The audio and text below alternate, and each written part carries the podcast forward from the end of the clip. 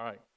So if you would, turn with me to your Bibles or look on the overhead to our epistle this morning in Acts chapter 2. I want to look really at the first four verses, and that will encourage you that I'm not going to try to preach the first 11. Now, typically, we give the reader of the epistle on this Sunday, it's, some, it's kind of a hazing. It's kind of a hazing. And, and so I feel a little bit bad. You did such a good job. Andy, you did such a good job. But uh, you only give all those different names, Pamphylia, Phrygia, all those names. You only give that to someone you don't like, but we like you. Uh, just, it was a, just, this was an accident. Uh, someone like Brent or Alvis should have been reading that today. And uh, we're sorry. But uh, in any case, you did a really good job, as you always do, and, and we really appreciate it. Uh, it is interesting. This year, for whatever reason, I was reading some commentaries that actually went into where these countries are in the modern world. It was quite fascinating. It starts with the East, uh, uh, in terms of like past Iraq and Iran, a country that's uh, that Phrygia was a was a uh, area of warriors above Persia or Iran, and they were so fierce that they destroyed two Roman legions, which was unheard of in the ancient world around that time. So anyway, there's all these different groups, and so basically at Pentecost there were people who were from the diaspora. The diaspora is uh, this, the spread of the Jews, that they were spread out. Uh, and so, various, because of the various conquests and things that had happened with the Romans and the Greeks, there were Jews who had been placed all over the ancient world. And so the countries that are represented represent all these countries in the east, then in the south, and then the west. Uh, and, and so it represents the known world at that time. And because of the feast, there was representatives from all those places in Jerusalem at that time. So that's what I want to go back to first, and I want to give you a little context.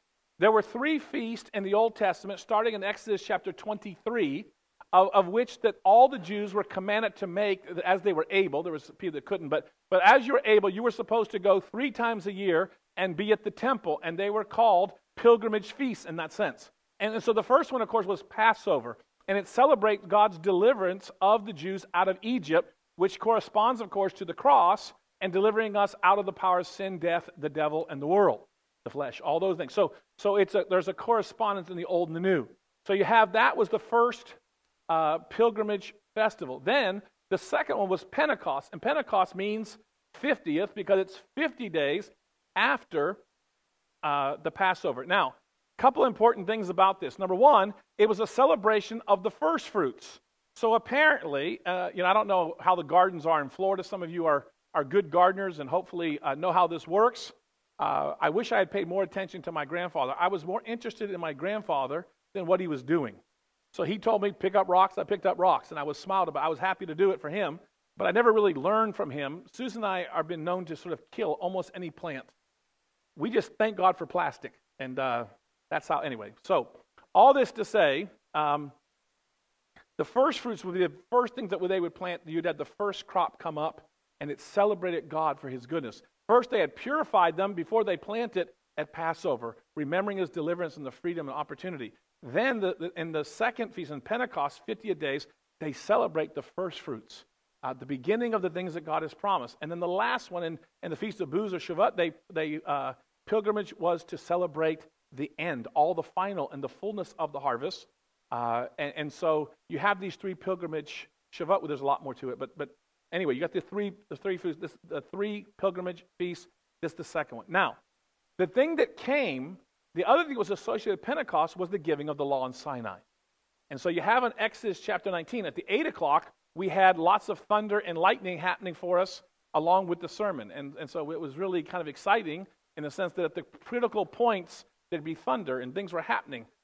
For you guys, not much. But anyway, uh, for them. So on the mountain in Exodus chapter 19, there was thunder and lightning. In fact, right before the giving of the law, there was a sound that was so crazy that they said it was like a sound of a trumpet. It wasn't a trumpet, but it was a sound like a loud trumpet that happened on the mountain as there was the giving of the law. So in Pentecost, we have the giving of the messianic Torah, the, the Torah of Jesus. What is the Torah of Jesus? The Spirit? Kind of. That's a pretty good guess since it's Pentecost. Good guess. Like it. Okay, in Exodus chapter 36 and other places, the promise was that the law that had been given at Sinai would be given by the Spirit. The promise of the Father was that the Spirit would write it on our hearts and would take the law that we had in our hands, so to speak, that had been written and internalize it in a way that will allow us to be holy. Now, for that to happen at Pentecost, of course, there had to be Passover or the cross had to come. There had to be the purification of that to prepare us to receive the Spirit to do that for us, uh, to write it on our hearts so that internalize, uh, we could internalize then the law of Jesus, uh, meaning the application of teachings of Jesus in the Old New Testaments by the power of the Spirit. But it's the capacity to think the way God thinks about things. And part of the things we have to be asking, and one of the great principles of Pentecost is asking for the Holy Spirit and the grace to be repentant, to have a different kind of mind. Uh, and only the Holy Spirit can show us that. In the, I think it's the prayers for evening prayer. Susan and I used to do that. Before we had kids and all that, we used to do morning and evening prayer, particularly at Oxford. We like to do that in the family devotions. But I think it's in morning prayer. The prayer says, Grant us your Holy Spirit and grant us true repentance and your Holy Spirit. Meaning, if we're going to really repent, the Holy Spirit has to show us. There's all kind of things holding us back. And if we're going to find them, we need God's grace by His Spirit to do so. Uh, and that's what we need. And this is what Pentecost is about, as we're going to see uh, now. So let's look at the first four verses. I've got three things, and then I want to lay hands on everybody. How about that? Would that be all right? You're probably saying, not a chance. Okay, you don't have to. All right? I wouldn't let me touch you either. I get it. All right? But to the bold, to the bold, we're going to pray a blessing upon you this morning. We're going to line you up if we can. So, when the day of Pentecost, 50 days since Passover, when the day of Pentecost, 10 days after the ascension, fully come, they were all with one accord, one place. How many people were there? 120. 120 crowded in there. 10 days. 10 days. I mean, that's a, that's a prayer meeting. Suddenly, there came a sound from heaven as of a mighty rushing wind. Now, in Greek, it says of a violent wind. Now, have you ever heard a violent wind? Yes, you're from Florida. You've been around. Even in Gainesville, we have heard violent winds. I can remember uh, at the one house we had, it was the first hurricane, and we didn't know it, but we realized as the wind was picking up, and we never even got it really bad. Some people here maybe were on the coast or a place where it's been really bad. In Gainesville, you know, it's only been, you know, what, a third of what it's been for other people in these hurricanes. But but I, mean, I can remember realizing if we don't throw our furniture, our outside furniture in the pool, it's going to get smashed against the window. I mean, it was, a, it was a violent wind. There was no doubt it was going to be a mess. I can remember thinking, because I'd sent Susan the kids away, and I decided to stay at the house. I forget what year that was. Was that 204? Uh, in 204, and then said to them, uh, It's not that bad, not knowing that without electricity for three days, there was no air conditioning. And I realized, oh my gosh, how did people live in Florida without air conditioning? Because it was that bad. You know, you, are not just camping. You're camping. You know, you camp in the woods. It's cool. It was horribly hot. It was just terrible. Uh, and, and, again, this is little, little compared to what people. Uh, some of you, some of you have been through the real bad ones with Andrew and all that. I mean, I, you're living, praise the Lord, uh, but uh, could not have been living in those places and and all that. But but imagine you're in a house, and something. And the key here is that the sound came from heaven. And the sound representing the coming of the Spirit. And, and the key here is it came from the sky, it came from above. It was not earthly. When we're praying for the coming of the Spirit, we're praying for something that cannot be founded or initiated on earth. It must come from above. And, and, this is so exciting. I mean, how boring it would be if what we're praying for and asking for the Holy Spirit was something we could produce. What we need is something that's so profound that it's from above. We're praying and asking the God who loves us and died for us that the promise of the Father would be refreshed and rekindled in our lives, and it's got to come from above. The problem is that we are calling things from here, nice things and good things, the Holy Spirit that are not the Holy Spirit. You cannot mistake those things which are from above. I have been in India where the Holy Spirit has come, and you couldn't talk. I mean, I don't know what Pentecost was like. But I've been where the Holy Spirit's come and you just couldn't move.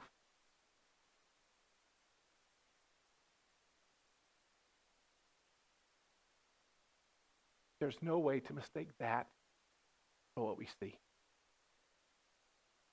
There must be, in light of this initiatory experience of Pentecost 2,000 years ago, we must have a hunger and a thirst and an asking and a seeking and a knocking that God would move like this because it's not like what we're seeing. It's something so much better, so much more profound.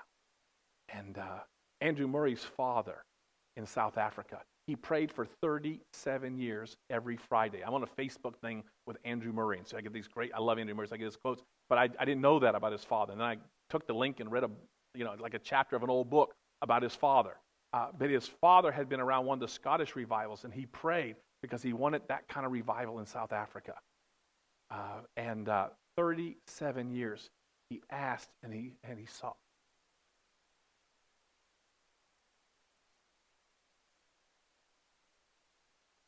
But had happened. They still say it was the greatest revival in South African history. And suddenly there came a sound from heaven. The Spirit being released on earth, the initiation of the new covenant. Jesus had died for our sins. There had been a private Pentecost for the disciples recorded in John 21, 20, 20 21, excuse me, where Jesus breathed on them and said, Receive the Holy Spirit. A few people had personally been strengthened. A few leaders, the apostles, they had been strengthened. Jesus breathed on them and he said, Receive. It's like saying, Take it in as deep as you can. Breathe in deeply. Receive it. And a few people had begun to see it, but it was private, it was not public. What happens on the day of public, uh, uh, on Pentecost was public and it was for everybody. But the key first thing is it came from above, it was initiated in heaven, and it transformed the earth. It has the power to change the earth. We do not have the power in our best day to do what God wants to do through us. And He's expecting us to see what He's asking, to see our inability, and to see in the gap God's willingness to send His Holy Spirit again. I mean, we're supposed to come to an end and say, we do our best, and it's still not anywhere near what, what, what we need to do. And it's that gap that's supposed to drive us to say, God, you have promised. God, you have provided. We've got to have it. That's what changes everything.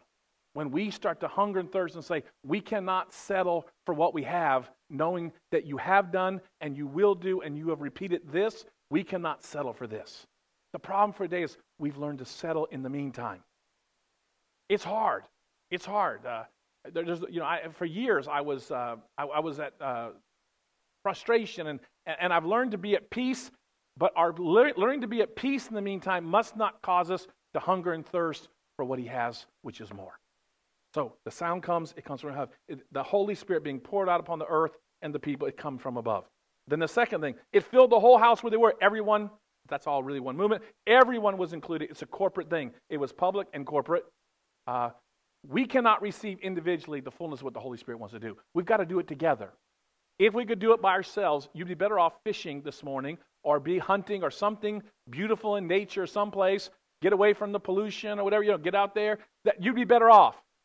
But part of the principle of worship is that it is corporate and we cannot do by ourselves the worship God requires for us to do. And we cannot give the worship by ourselves, nor can we receive the Holy Spirit the way God wants to pour himself out to us by ourselves. We're connected. When we come and take communion, we are connected. All of our stuff, our sins that have been repented of, cleansed, and, and, and the Holy Spirit filling, and the things that we're carrying in baggage, the, the Bible says, cleanse the, cleanse the whole loaf. Be careful. That yeast will get everybody. We got to be careful. We got to. We have a great obligation as we come together and worship together and take communion because this spiritual unity, which allows us to receive, also allows us to be polluted by one another's sins. What a holy thing. What a wonderful thing. I can't tell you how thankful I am that I get to live my life in Christ with you.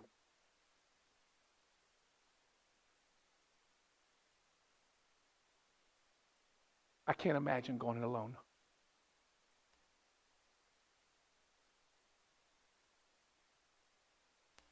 Second,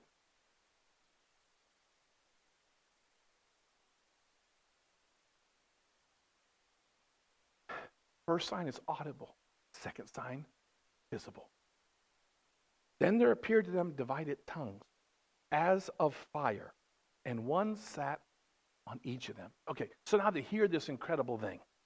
And all of a sudden now they can see that in this movement of the Spirit that's coming down, which they had no idea how to categorize at first, all of a sudden the flames of fire. And they must have been thinking about what John the Baptist promised that when Jesus came, that he would baptize us with the Holy Spirit and with fire. And fire represents the judgment to come. And see, the beautiful thing is, there are some that the judgment to come will be in hell. But for the believer, the judgment to come is symbolized by the purifying fire of the Spirit, which cleanses us from the power of all of our sins by the blood of Jesus.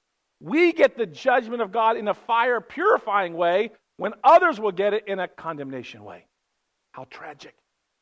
And so, and so, the first thing is the Spirit's coming in them corporately, and now individually the Spirit comes and provides for the grace of purification. So now individually they're able to fulfill their responsibilities to the whole because they're being purified, and the weight and the power of their sins is being broken off of them as the Spirit's fire comes upon their head. What they can see symbolizes purification, and they saw a reality, meaning that it was a symbol and a reality that's coming and resting upon them. Now, I have to say, I've been so focused in the past and, and going from there to the gift of tongues and answering all those questions, I've missed the importance. This is the crucial, well, the crucial step is, of course, the Spirit's got to come from heaven. It's what we're looking for, we can't have on earth by ourselves. I mean, it's something different. It won't be confusing.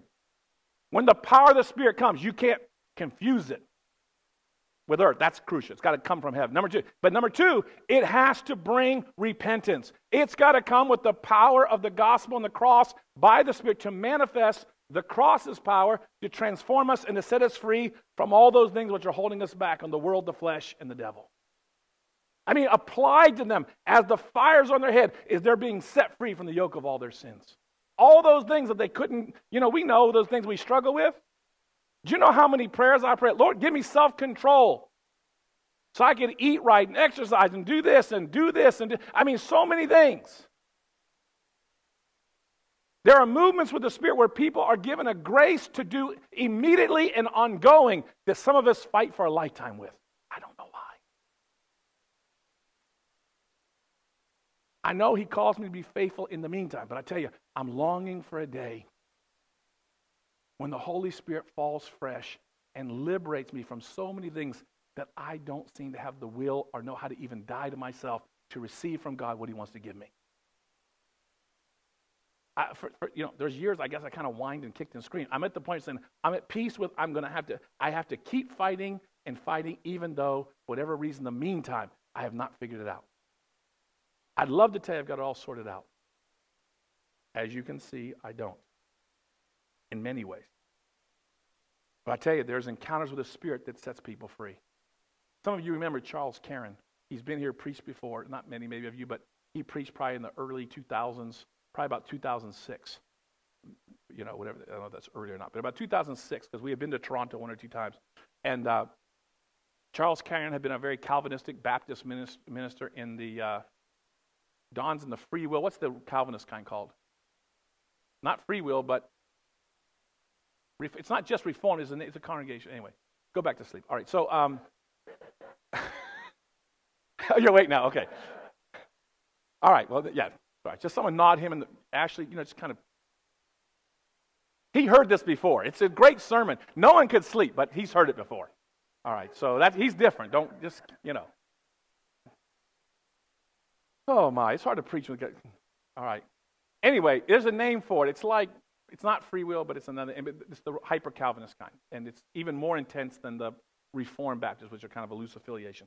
In any case, he said to me, he said, Ron, when he, he had been, he, he was uh, not open to the Holy Spirit. He was ministering to a guy at a church in Atlanta. He said, Our kids had gone through so much stuff. We had gone through so much heartache. He said, My wife and I were suicidal. though he said, I was a Baptist minister and I was as faithful as I knew how to be. He said, I was visiting an inmate in some maximum federal prison in Atlanta. And he said, This guy had had a, the filling of the Spirit, and he laid hands on me. And he said, The Holy Spirit came upon me so profoundly. He said, Ron, I was so filled with the Lord and joy. He said, for three years, I couldn't read a paper. I couldn't do anything but worship God or read the Bible or minister. I couldn't do anything. When you read about Aidan and Hilda and all the different, I mean, Cuthbert, you, you hear about people who live like that for a long period of time. Not that there was an opposition problem, but the Holy Spirit was upon. We know it wasn't just at Pentecost, it's for us as well. And there is a purifying work of the Spirit that we're supposed to be asking, seeking, and knocking. We are not supposed to spend the rest of our life like white knuckling temptation. We're supposed to be asking God for such a grace of repentance that we truly hate what he hates and we love what he loves. That's the grace he wants to give us. You got to pray for it sometimes. Some people, they get saved and it happens. My grandfather had been alcoholic. He said the moment he said to Christ, he said, I never want to drink again. He said, I didn't, he said, I didn't do anything good. He said, I wasn't trying. I didn't come out of Bible study. He said, God took about all these things. You know, he had been a woman. He said, God just took it away. I didn't ever want it again. Thing after thing. I can, somehow I can't even say publicly. He said, but God just took it. That's like three or four percent of the people. The rest of us, God's asking us to ask, seek, and knock. But He really wants to do it. And He's asking us to be faithful. So, suddenly there came a sound from heaven, audible, as of a mighty rushing wind, and it filled the whole house where they were, visible. And then there appeared to them divided tongues of fire, and one or several sat upon each of them. That's an inferred thing. A, a number of translations would say, and they severally sat, meaning more than one. Of The, who knows? Uh, but but there they were upon each of them. They had this experience. Now, into the room in the house, on them individually, and now spreading in them and through them. What a powerful thing. And they were all filled with the Holy Spirit. Now, if they hadn't been purified, they couldn't have been filled. I mean, it had to start from heaven. But heaven gave them the grace and they were purified. The purification is the key. Without the purification, they couldn't have got to the filling. This morning, what I want to pray is the grace of purification and repentance. That's what I need more than anything. I, I can't, I, I mean, I can tell you, I don't know anything right now. I prayed long before now, Lord, show me my sins. But I can tell you, there's been years where I asked Lord and I didn't see it. And then years later, I realized, oh, I was so proud. I was so arrogant. I, I mean, I, the Lord, in time, what I couldn't see at the moment, God has shown me later. And I'm thinking, I can't trust even my own conscience because my conscience is imperfectly formed. I mean, in general terms, yes. But I can tell you, at least for me, there have been many cases where in time I could see what I could not see. I'm embarrassed to tell you that. I wish I could say, you know, hey, never happened to me. I can tell you, in my case, uh, I've been so religious and so judgmental and so proud and so I, I, many things God showed me later, and I'm just, I'm so grieved about it. But this morning, my prayer is not, I normally in Pentecost, I'm thinking, would you pour out your gifts? This morning, I'm saying, would you pour out your gift of conviction that we could truly repent, that we might be prepared for your spirit? Because I am utterly convinced that the gifts and the tongues and all that, it will come if we're in the right relationship. What we need is the grace to be pure. And that's something that comes only from God in this kind of way. And there appeared in them divided tongues as a fire, one sat each of them, four, and they were all filled with the Holy Spirit.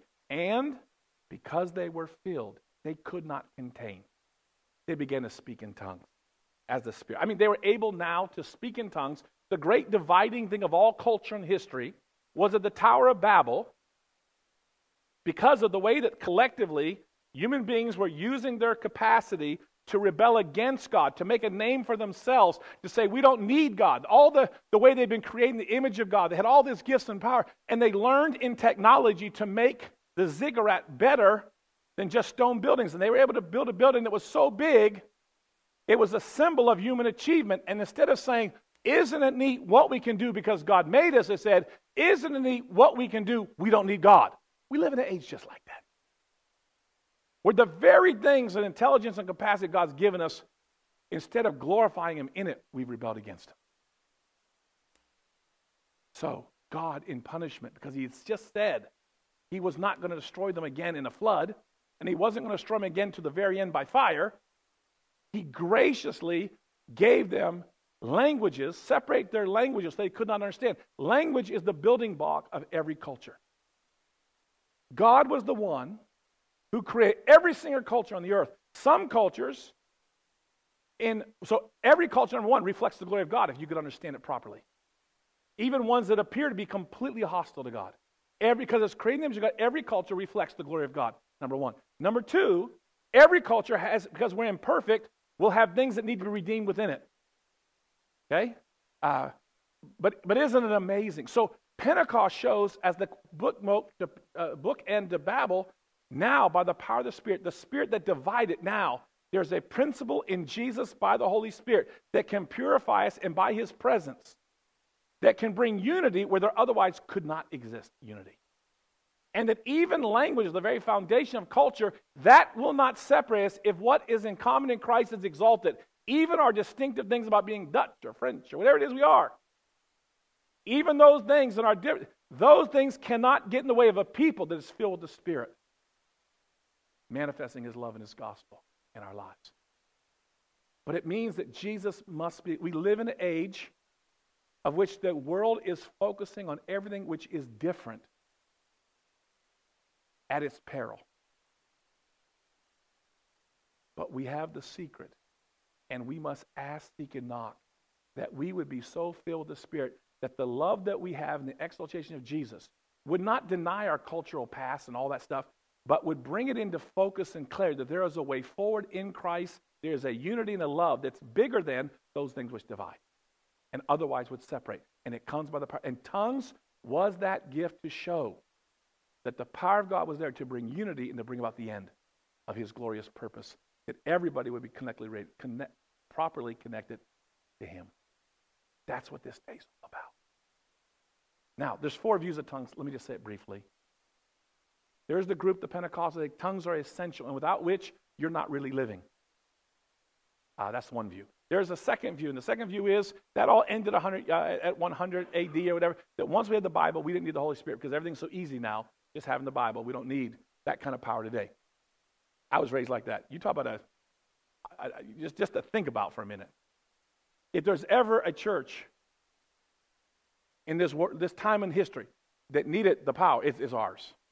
And yet there are people who still insist we don't need that. All we have to do, and basically it says the Bible is simple to read, just agree with me, and everyone will do it right. Except for we have 55,000 denominations or something because everybody does not agree. Matter of fact, you can't have the Holy Spirit. The tongues that show that there's a way of unity and forward despite our differences. Without tongues, those people who don't believe in it and don't believe in the gifts of the Spirit, that unifying force still being needed and necessary, have divided the church into at least something like 50, 55,000 denominations, depending on how you count denominations. Then there's a group that says, seek not, forbid not, meaning it's kind of dangerous. Only if you're real crazy, go for it. We won't tell you you can't come to church here, but, be careful. Be careful. You start trying to listen to God and stuff, you could get it wrong. You can make mistakes. The devil could get in the way. Yeah, he can. All those are true. But you got to believe ultimately that the good things for God are too good to let the enemies keep us from it. Meaning, we're not going to be mocked out of the possibilities because we'll have to learn and repent along the way if we get it wrong. Surely we'll get some things wrong. We got a real big Savior. But we're not bearing our treasure in our capacity. We want to be fruitful, and we cannot be fruitful without the power and leading of the Spirit. So the fourth view is to say, eagerly pursue the gifts. We cannot afford not to be filled with the Spirit and have every gift Jesus will give us. I don't believe everyone has to pray tongues. I don't, I don't, it's not about tongues. Okay? It's about the power of the Spirit being holy and being fruitful in whatever gift Jesus wants to give us. I don't care. I have not really ever prayed. I want to say ever, but it is not my way to pray for people to get tongues. I pray for people to be filled with the Spirit. I am now going to back up and pray that people would have the grace to be pure, the cleansing. It's the cleansing that would bring the other. I think the reason our prayers have not been answered about the gifts is we've not asked the Holy Spirit to come and to purify us and to set us free from sin that the Spirit can indwell us fully. I mean, we've got him, but, but he's not been stirred up appropriately. Uh, we've backslidden. We've got off the track in some ways, and God wants to bring us back into unity and wholeness. So, our view here, the Anglican view, the Catholic view, believe it or not, the official teaching of the Catholic Church, the official teaching Anglican, hey, go for it. We don't do confirmation without saying we're asking for the Holy Spirit to fill you powerfully and to release every gift in you. That's embedded in every single confirmation service in the Anglican Church. Now, yes, are there people who didn't believe it when they said it as bishop? Yes, that's true. But it's you can see it's in the prayer book. That's what we believe. If some knucklehead doesn't know or didn't believe it, that's not our fault. Okay, it's in the book. We, that's what we are for. Okay, I, I can't tell you how shocked I've been with some, and how shocked some Anglicans have been with me, because some Anglicans don't think I'm a real Anglican because I was raised Baptist. But all I have to do is show them their prayer book. And to them, for some of them, their prayer books got more value than the Bible. Shouldn't be that way, but for some of them, that's how they are. I cannot tell you how shocked some have been when I've taken them to the confirmation service. They haven't realized what they've been saying all these years. We do realize it and we mean it.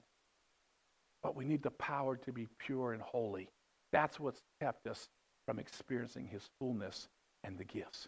It's ridiculous asking for the gifts over here if we haven't understood that we need the power of that tongue symbolized on the head to purify us, to set us free from the power of sin, and to cleanse us. Because he will not dwell in us and fill us and use us if he hasn't first cleansed us. I'm so embarrassed that this is the first year in 23, 22 years of being here that that second piece of purification was clear to me. I, I, just jumped to the tongue of fire, tongue of the. I, I didn't realize. I don't know how I could miss something so obvious when you slow down. But there it is for us. There it is. All right, this morning, what's the takeaway? The takeaway is we need the Spirit to be holy and to cleanse us that He might fill us. Okay? So, what I want to do is, I want to pray for you this morning for the grace of the Holy Spirit to come, like symbolized by the fire in those people's head, that the fire of God would touch us and cleanse us. All right? And then I want to ask. So, this is what's going to happen. For the bold and wild and crazy, okay? If you're wild and crazy, you're going to go back like that. You're going to come around like this. And on the first station, I'm going to be here and I'm going to anoint you and just ask for the fire of God and the cleansing to come and to set you free. Then we're going to have four or five people over here. We'll have Deacon Larry, which we don't really like to use him as a deacon, but he's a deacon. We're going to use him. We'll have Don. We'll have Ken. We'll have Don. We'll have Jackie. We'll have some others over here. Carmen. Uh, I mean, there's others, but, but we're going to ask you to come over here. So I'm going to be in the first station. I'm just going to anoint everybody. Hopefully, it'll be a short prayer. Hopefully. Right, And lay hands. And then we're going to ask that the Lord would re-stir up. We believe that everybody knows Jesus has the Holy Spirit. The picture they're doing in the, in the Sunday school this morning is they're having a glass of milk. I don't know if I read this or if the Lord gave it to me. I can't remember. But, but there was a year, years ago, I was preaching on this, and the idea came to me somewhere or other of a glass of milk with the chocolate syrup poured in the bottom. Now, part of the reason I look like I do is that when I put chocolate syrup in milk, I put a lot of it in there. There's normally a good inch or so back in that bottom. You don't have any problem when you see a glass of milk that I put the chocolate in, you, you guarantee you can see that chocolate. So, I mean, it's chocolate on the bottom, milk. When you get saved, the chocolate serves in there. What the Holy Spirit comes to do in these Pentecostal moments is that He stirs up His presence within us and fills us and transforms. That's what we're asking. That's what we've got to have. We cannot be the people we, that we're called to be, the people we were created to be. We cannot be the church. We cannot be the mission. None of these things are possible without God touching us and meeting us. And this morning, I'm going to pray, Lord, would you cleanse us?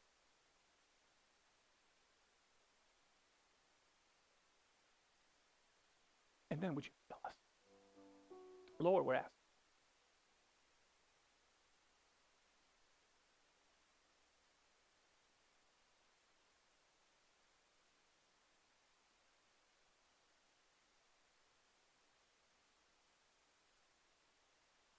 Lord, that you'd come from heaven.